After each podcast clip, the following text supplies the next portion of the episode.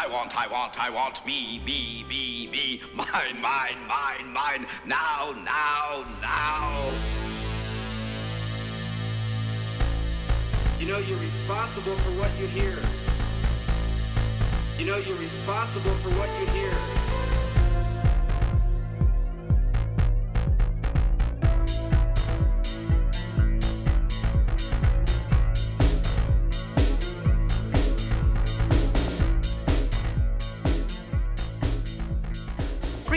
Welcome to Thoughts from My Hairy Head, the weekly podcast where I talk about, well, whatever happens to be bouncing around inside my head at the moment, but mostly focusing on constitutional issues and political decentralization. This is episode 94 of Thoughts from My Hairy Head, and I appreciate you tuning in. This week I'm going to talk about the preamble of the Constitution.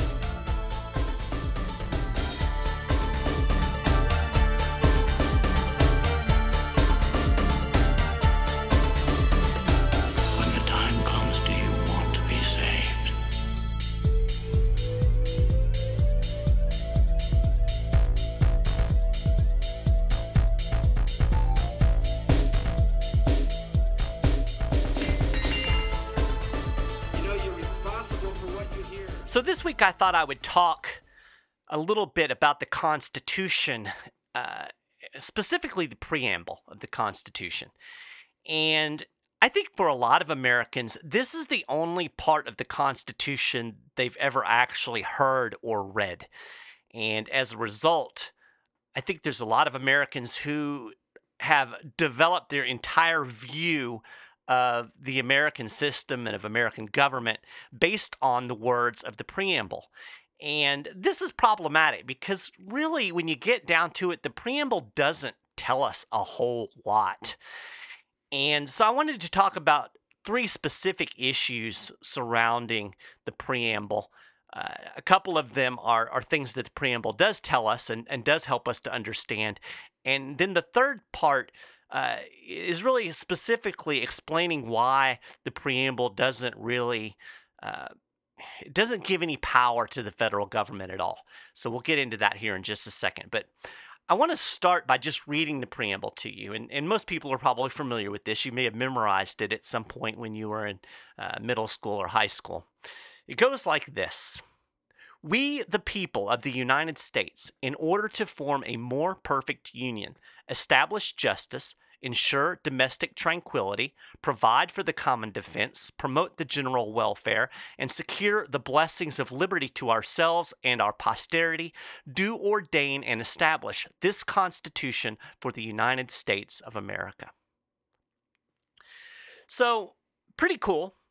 Uh, very poetic. The committee of style that wrote this preamble, they did a nice job, and, and it's one of those things that that just kind of flows, and it tells you a lot about the philosophy that the founders held. And it explains what the Constitution was trying to do. What, what, what are the goals of government in the minds of the founding generation? Well, you find this in the preamble. They wanted to establish justice, they wanted to provide for a common defense, promote the general welfare, secure the blessings of liberty. So that's the purpose of the Constitution.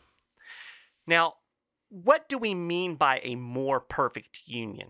I think those words are very important, and it really helps us understand, uh, in a roundabout way, the limited nature of the government that the Constitution created. The Union already existed when the Constitution was ratified. The Union was established by the Articles of Confederation. So when they talk about forming a more perfect Union, they want to improve on what has already been established. This is not a different kind of union. It's the same union as was formed under the Articles of Confederation. And that's very important because some people will assert that, you know, the Constitution created a nation or a national government. No, the foundational formation of the Union had already occurred. This made it more perfect. So the states remain sovereign in the system. That's really what I'm driving at here. It's a union of states, and the states maintain their sovereignty just like they did under the old Articles of Confederation. Now, another important thing that the Constitution tells us is who is sovereign in the system. Who is sovereign? Under the British system, Parliament was sovereign. In other words, the government itself was sovereign. There was no authority higher than the government. The American system is fundamentally different. Government is not sovereign, the people are sovereign. And that's why we see on the top of the Constitution, we the people. It's declaring who is sovereign, where the power flows from. Have you ever wondered why we the people is written in large, ornate letters? Well, this is actually very significant. It tells us something very important. When an 18th century British king issued a grant or uh, a decree, his name always appeared at the top in the same fashion. So the framers merely replaced the king's name on the Constitution with we the people, signifying the sovereign authority from which the delegation of power flowed. So the ultimate authority is with we the people. Now, this always raises a question who are the people? What do we mean by we the people? And I think most Americans, when they hear that, they think of one nation. They think of one big glob of people. But that really isn't it at all. It's really we the people of the states. You see, the states were and remain today the sovereign entities in the systems. The states are the preeminent political societies. And these political societies, they came together to form a union and they delegated powers to the federal government. But the states are the independent political societies that make up the Union. And when the Constitution was originally written, it actually listed out all of the states. So it said, We the people of Massachusetts, of Virginia, of New York, of Georgia all of the states were listed out. That was changed by the Committee of Style. And there's really not any debate as to why they did this. They did it because they knew that all of the states may not ratify. The Constitution would have gone into effect without all of the states. So let's say Rhode Island decided, you know what?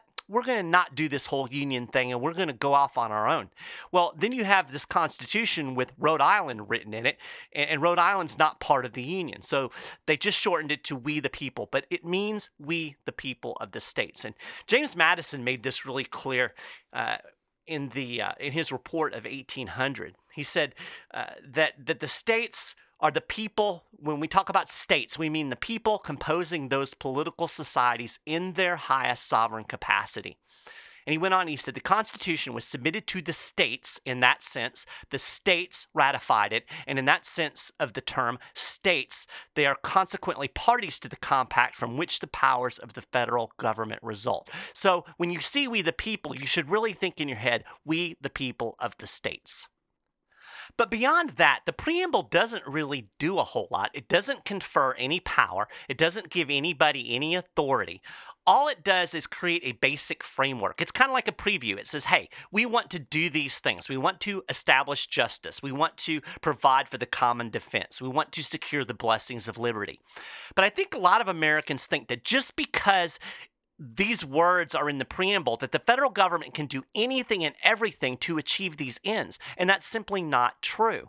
It's the delegated powers that we find later in the Constitution that actually give the federal government its powers. There are no powers, there's no authority in a preamble. And James Madison made this very clear. He explains it a lot better than I could. Let me just read what he said about the preamble.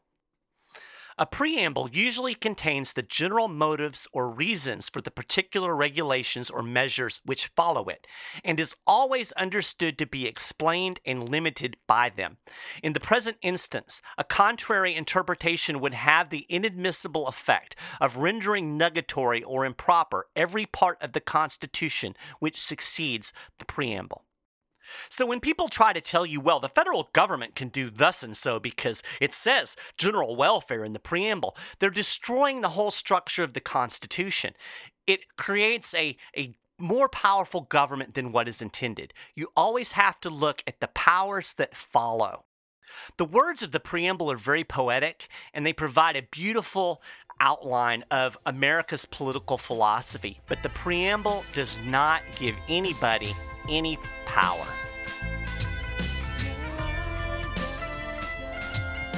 Well, that's it for this episode of Thoughts from a Hairy Head. We're another 10 minutes closer to freedom. I really appreciate you listening to the show. If you enjoyed it, do me a favor and spread the word. Feel free to send me any thoughts or ideas to michael.maharrey at 10thamendmentcenter.com. And if you haven't done so already, make sure you head over to iTunes and subscribe to the podcast for free. Thanks again for listening, and I'll talk to you next time.